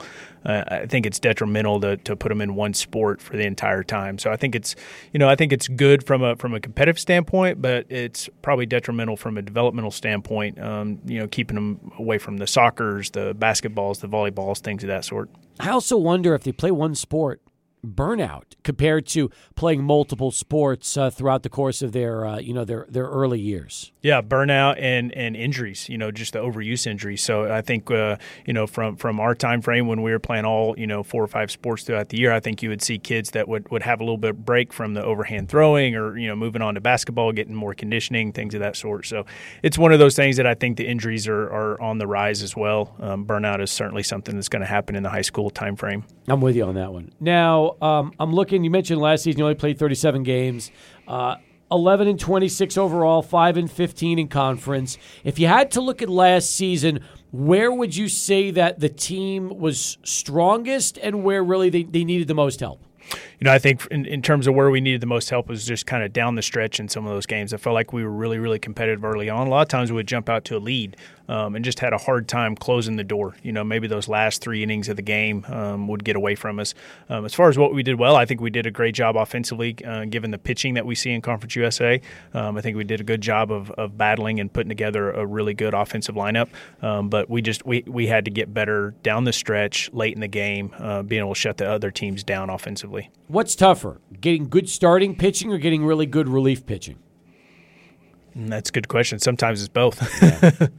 I was going to say, I can imagine. Because I always think that you have a couple of good starters, that really kind of sets the tone, but it's hard to find great pitchers that with rubber arms, isn't it? You could that you could throw out there every couple of days and expect to give you five, six, seven innings a pop. Yeah, I mean it's tough. You, you'll have kids that go out there on day one of a series and, and throw lights out, and then you try to bring them back in maybe on the back end of a game, and they, they just don't have it. So there's there's definitely some challenges, but I think we have um, we have a good I think forecast uh, pitching wise of, of what we're looking for, and I think we'll get that out of the kids this year. That's good, and I'm sure for you that's been one of the priorities. And um, as far as newcomers go, have you been able to recruit some players that you think will really be able to help out in the pitching department? Yes, I think I think we've been able to pull in um, some solid freshmen this year, um, and even the kind of projecting forward, I think we'll be able to build on those over the next several years, and I think they're going to develop into some some high level pitchers for us over the course of their career. How many did you recruit this year as far as freshmen goes? Uh, freshman five. Um, but then had quite a few Division One and junior college transfers, kind of adding to that whole entire recruiting class. So, of the five freshmen, how many do you think will have a chance to play and, and contribute this season? I think all five. Wow, uh, that's in awesome. some in some capacity. You know, there's there's different strengths and weaknesses for each of them, and I think there's different positions that they are uh, vital for us. You know, in in different uh, categories. But um, I think all five will have uh, uh, definitely contribution level. How many players from the portal and uh, JUCO? Um, got three junior college players, um, and then a couple of uh, Division One transfers. So I think we're um, Nice. You have ten newcomers right Yeah, now. Five yeah. five freshmen, and then uh, five through JUCO and, and the D one portal. Yeah, and and I think it gave us a good mix. You know, not just bringing in um, you know m- more than five freshmen. Got some kids with some collegiate experience. Um, I think it puts us in a good position moving forward. Um, just to add add a little uh, experience, a little bit of age um, to our recruiting class. Do you like the portal, or are you like every other coach, and uh, it's very difficult just because it's so volatile in all sports, including softball? Um, it kind of depends on the time of year. If you ask me that question, you know, if it's if it's going well at the end of the season for us and we're pulling the kids we want, I really like it. If it's a mid year and some kids aren't terribly happy, then uh, I'm, I'm kind of against it. But uh, um, I, it's it's part of it. We're all having to get used to it in terms of how we recruit and how we go about it. But uh, um, it's just it's definitely changing the landscape of, of college athletics. I really like the fact, though, that you have 10 newcomers. They could all play and contribute. So, really, um, you look at your team, it sounds like it's going to be deep. You've got uh, a lot of talent that's going to be coming in, new talent. And ultimately, sometimes that really helps, doesn't it? When you can take your current group, add to the good, and then figure out ways to overhaul those areas of need and, and really build a, a you know a much better team the following season. Yeah, and we've tried to pull in uh, kids that are athletic and versatile enough to play a lot of different positions. So we have a lot of kids, uh, including the freshmen, that can play two or three spots. So we give ourselves depth in in in you know some of the offensive areas that we need, but also gives us depth in multiple defensive positions. You start uh, on Thursday. You've got Idaho State, and that's going to be uh, what a doubleheader, two o'clock and five o'clock. Correct. To kick things off at Helen of Troy softball complex, which we'll get to in a moment, and then. Uh, the next day on Friday, you've got Abilene Christian and Creighton in a nice uh, doubleheader. So you start. I like that. Four games in two days, coach. And then after uh, after Friday, you play Creighton again Saturday and Abilene Christian on Sunday. So that's a lot of softball over the course of about a four day period. You're going to start to learn a lot about your team right out of the gate, aren't you? Yeah, and I think it's important for us not not necessarily having a full season last year. Um, one of the biggest points that I wanted to uh, emphasize this year was having a, a close to full schedule. Give our chance, uh, give our kids a chance to have as much experience and, and you know innings pitched, at bats, all of that going into their junior and senior years. So. Now, we talked about pitching. Let me ask you about hitting. Is this going to be the kind of team that you think manufactures a lot of runs, a lot of speed, and, and uh, just putting the ball in play? Or do you expect uh, a lot of power to go along with this season and, and see some, uh, some ladies that can definitely put the ball over the fence? I think it's a very balanced lineup. So I think we have more speed than we've had in the past. So we have some kids that can be some play set to table setters, play setters. Um, I think we have a, a good amount of, of power in that middle section of the lineup, and then we have the the normal kind of contact kids that are going to be, you know, more of the hit and run type uh, category of of, of hitters. Um, put the ball in play, you know, move runners around, manufacture. Um, it's a very balanced lineup, in my opinion. Is this the first time since you've been here where you can look at a team heading into the season, feel good about it, and say, this is really the kind of team that I envisioned when I took the job and when I got here? This will be the the best representation so far in my three years. This will be the the closest look, or the give you kind of the best um, example of what we're hoping to get to. That's what I figured. But on the flip side, a year or two down the road, you could say the exact same thing. Say it's getting better and better and better. Like you, you almost need that point to really turn things in the direction you want. Absolutely. Okay. All right. Let's t- let's come back. Let's talk about the ball field. I'm excited about that. And if you have any phone calls for TJ Hubbard, now's the time to get in. 880-5763. That is our telephone number. First, though, we'll uh, take a timeout. Come back with more in a moment. It's 600 ESPN El Paso. Welcome back, everybody, as we continue 21 past the hour right now. We've got uh, head coach TJ Hubbard with us. We'll have members of the team in a moment. UTEP softball, folks, they get it started right now. Uh, Thursday, Idaho State, the doubleheader, 2 and 5 o'clock. And then uh, we'll also have other games as well. There'll be morning games. Idaho State will be playing Abilene Christian. Creighton's in town. Friday at 4, it'll be UTEP and Abilene Christian. Friday at 7, UTEP and Creighton. Then 4 o'clock Saturday, Creighton again. Sunday, Abilene Christian. So you get Creighton twice, Abilene Christian twice, Idaho State twice. So six games spread out nicely, just the way you want it, right, Coach? Absolutely, I think it's a great way to open up the uh, the 22 season. What can you tell us uh, about uh, the teams we're going to be seeing here? You know, I just, Idaho State will be a, a strong competitor from the uh, you know from the Big Sky Conference. They always have uh, legitimate hitters, good pitching. Um, Creighton's always tough; they're always good. Um, and Abilene Christian picked up some solid uh, D1 transfers over the over the summer.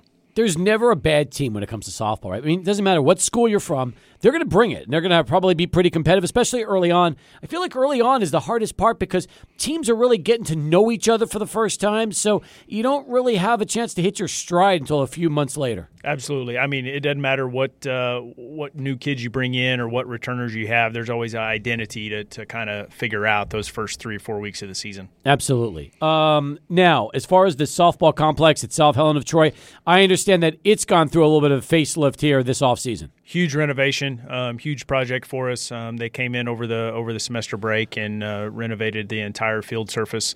Um, front to back, side to side. Um, looks beautiful, looks amazing. Um, it's it's a great place now to, to play and watch games. What kind of field? Is it like a field turf? Is that what you have? Yes, field turf, um, front to back. Um, no longer any dirt or any natural grass. Oh, wow. Completely- completely artificial. Oh, that's so that's got to be nice because what it does do is it leaves every bounce to be a true bounce. Absolutely. I would hate taking a bad hop off of the dirt, right, ladies? We'll talk about that in a little bit. But now you know every bounce is right. Now, do most of the really good softball complexes around the country is that what they have? Natural turf all the way? There's there's more going that direction. I'd still say it's probably more dominant with uh, with natural grass or even artificial outfield um, with dirt infield. But there's more and more schools moving that way. Do we move the fences back, Coach? Do we? Did we move the fences no, back during this No, renovation? No, no. We don't want to make it like it's a, a Titanic blast, so balls just uh, never leave the yard, and we we just we just play uh, we just play small ball the whole time. I tried to get them to move them in, but they wouldn't let me. Oh, that would have been fun too.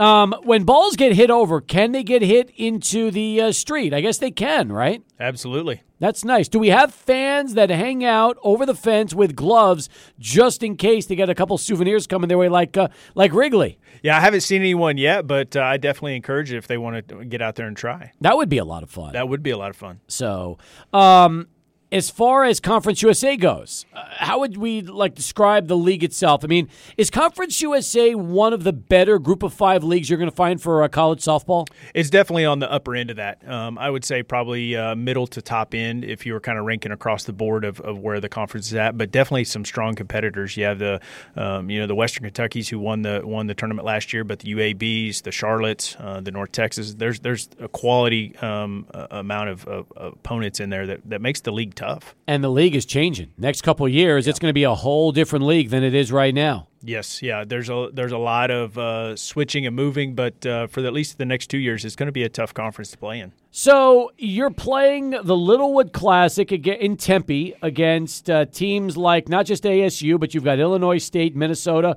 Portland State, and Cal. I like that. I mean, it's amazing. You're playing against five teams over the course of uh, three days, so that's going to be a lot of fun for you. Then you go to Albuquerque in the Lobo Classic, and you get Buffalo. Tarleton State, North Dakota State, as well as University of New Mexico.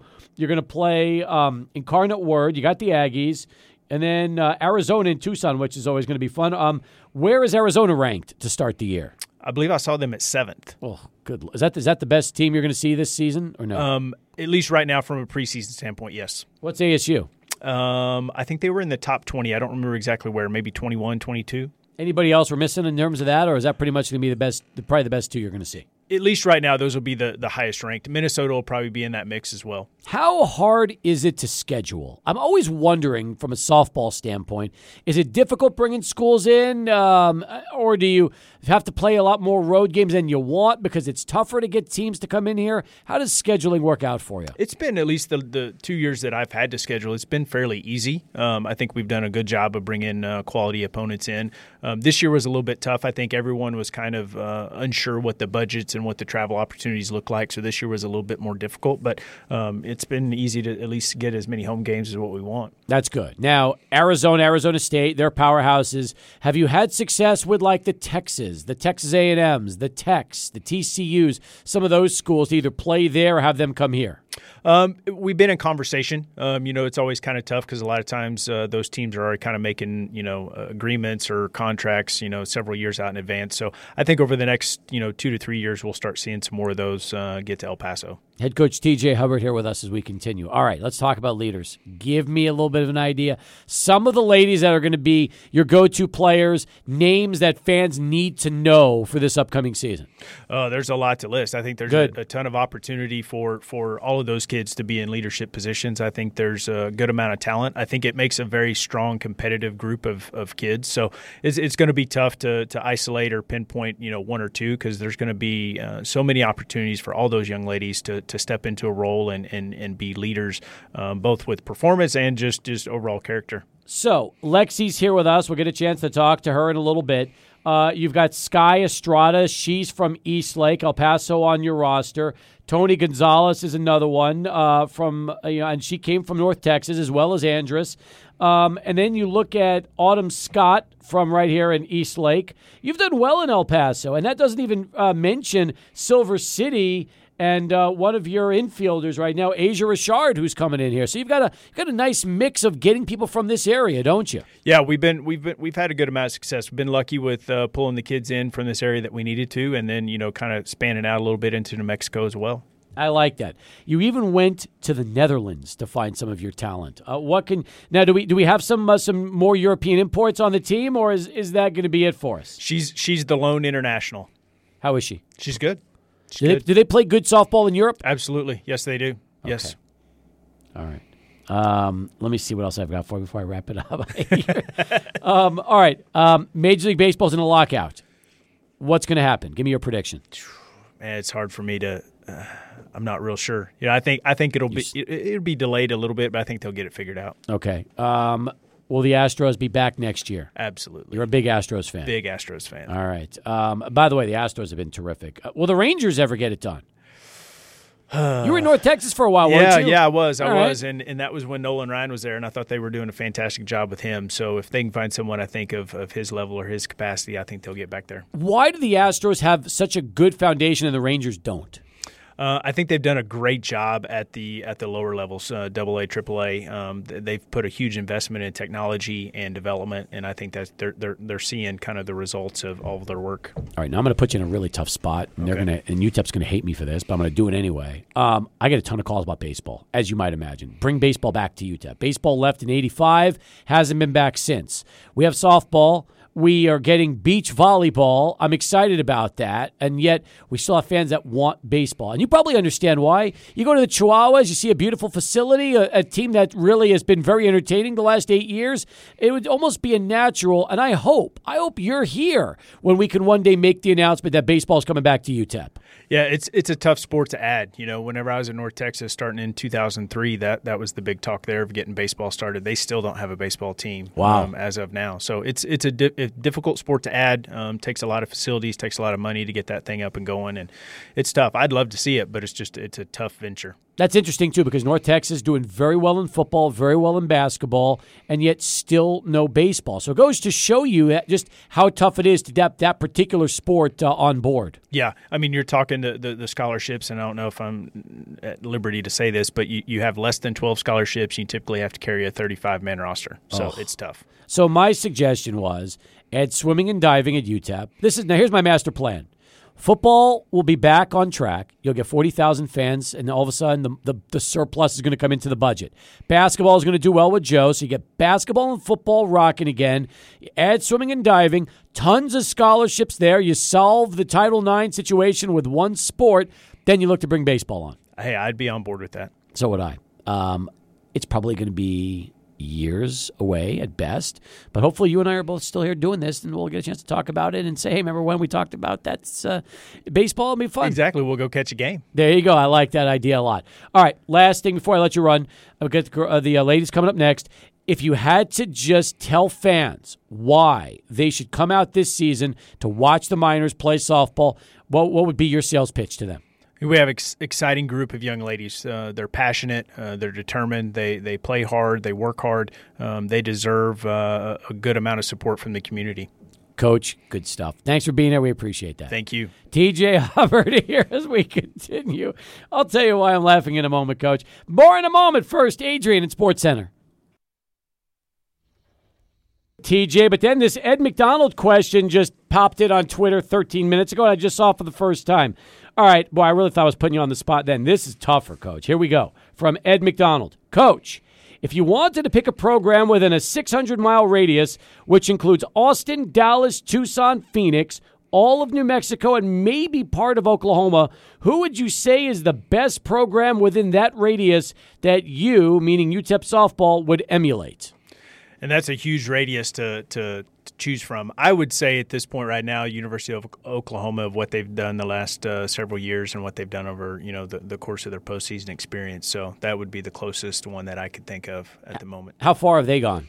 Oh well, I mean they're last year's national champions. Uh, they in the last five six years they've had uh, some of the best teams in college softball. So if you're going to pick one, pick the best. Pick the best, absolutely. Good job. Way to knock it out, Coach. Appreciate Yeah. you sticking around. Thank you very much. No problem. All right, so there he is, TJ Hubbard. As we continue on Sports Talk now, I want to welcome in Zaylee Calderon and Lexi Morales to the program. If we can move that mic over to Lexi, that'll be great.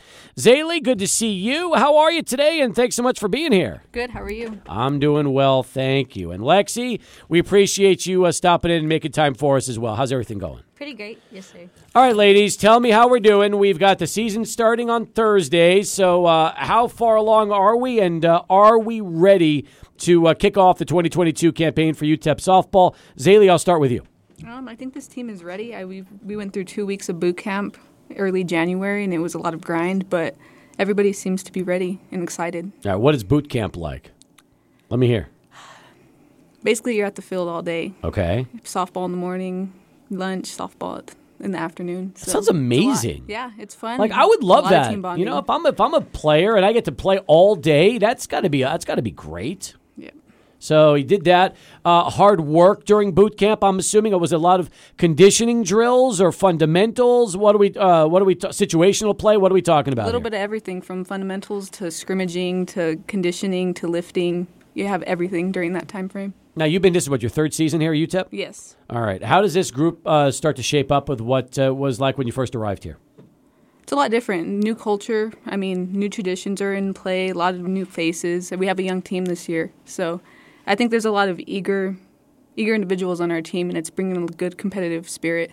So Zaylee, you, you get to be like the leader of the team, right? You're one of the vets now that you've been doing this for the last couple seasons. Yeah, in a way. In a way. That's that's good. I like that, and I also understand that for you, it's all about you pitch, but you also play all over the field. Is that correct? That is correct. Yes, I play um, outfield. What do you What do you enjoy more? Do you enjoy pitching, or you like playing the outfield? That's a hard. That's that's a hard question, but I think I've kind of gone into that role of accepting that if I need to pitch, I'll pitch. Okay, so you're like a reliever. You come in, you try to shut the door. Yes, sir. All right. Um, let's see here. You're a um, so you're a righty or a lefty? I'm a right-handed pitcher, but left-handed batter. All right. How fast you throw? What do they clock you at? I don't know. I haven't been clocked in a while, but maybe upper 60s. Very nice with movement, obviously, because that's the key with fast pitch softball. Ball has to move. As long as it's moving, doesn't matter how hard you throw. It's it's tough to hit. Mm, yeah, that's pretty true. I mean, for the most part, in that 58 range. I- 60. I played baseball my whole life, and then all of a sudden I started playing slow pitch, and then one year I started playing fast pitch, and it was flat out scary. Number one, you're right on top of the mound, or right on top of the plate. I mean, and mm-hmm. so we have no room to react, and that's why I, I admire you so much because you have to have lightning quick reflexes in order to get that bat and, and make contact, and not just put the ball on the play, but put the ball where you want to hit it. Right, right, for sure. It's definitely pitching and hitting are two very different things. So I think it takes a lot to differentiate between both of them because they're two very different roles. What do you enjoy more, playing the field or uh, hitting? Definitely love hitting. I just love, especially when you get a nice hit. It's a great feeling. Now, how come you bat left? Your dad was smart and he made you bat from the left side of the no, plate when I you actually. first started? Everybody thinks I'm a natural right-handed hitter, but I always swung from the left side. I was never. My right-handed swing is horrible. Okay, so it was just whatever you were most comfortable with just uh, when you first started playing. Yes, That's since good. t-ball. Th- That's there's nothing wrong with that. I'm, I'm a lefty. I played left-handed, so that's that's that's the easiest advantage ever, especially when you're going up against righties and you know you got more of the plate to yourself. They don't have to jam you and try to crowd you. It's good. Yeah, I like that. What can you tell me about Lexi? Lexi. Um, I mean, she's a, she's Lexi. I mean, I like She's that. That's a great. gr- that's Yeah. a great that's a great introduction. She's, Lexi. she's a hard worker. Um, she's definitely willing to do anything out on the field. I know when I'm pitching, I know she'll go and get a ball.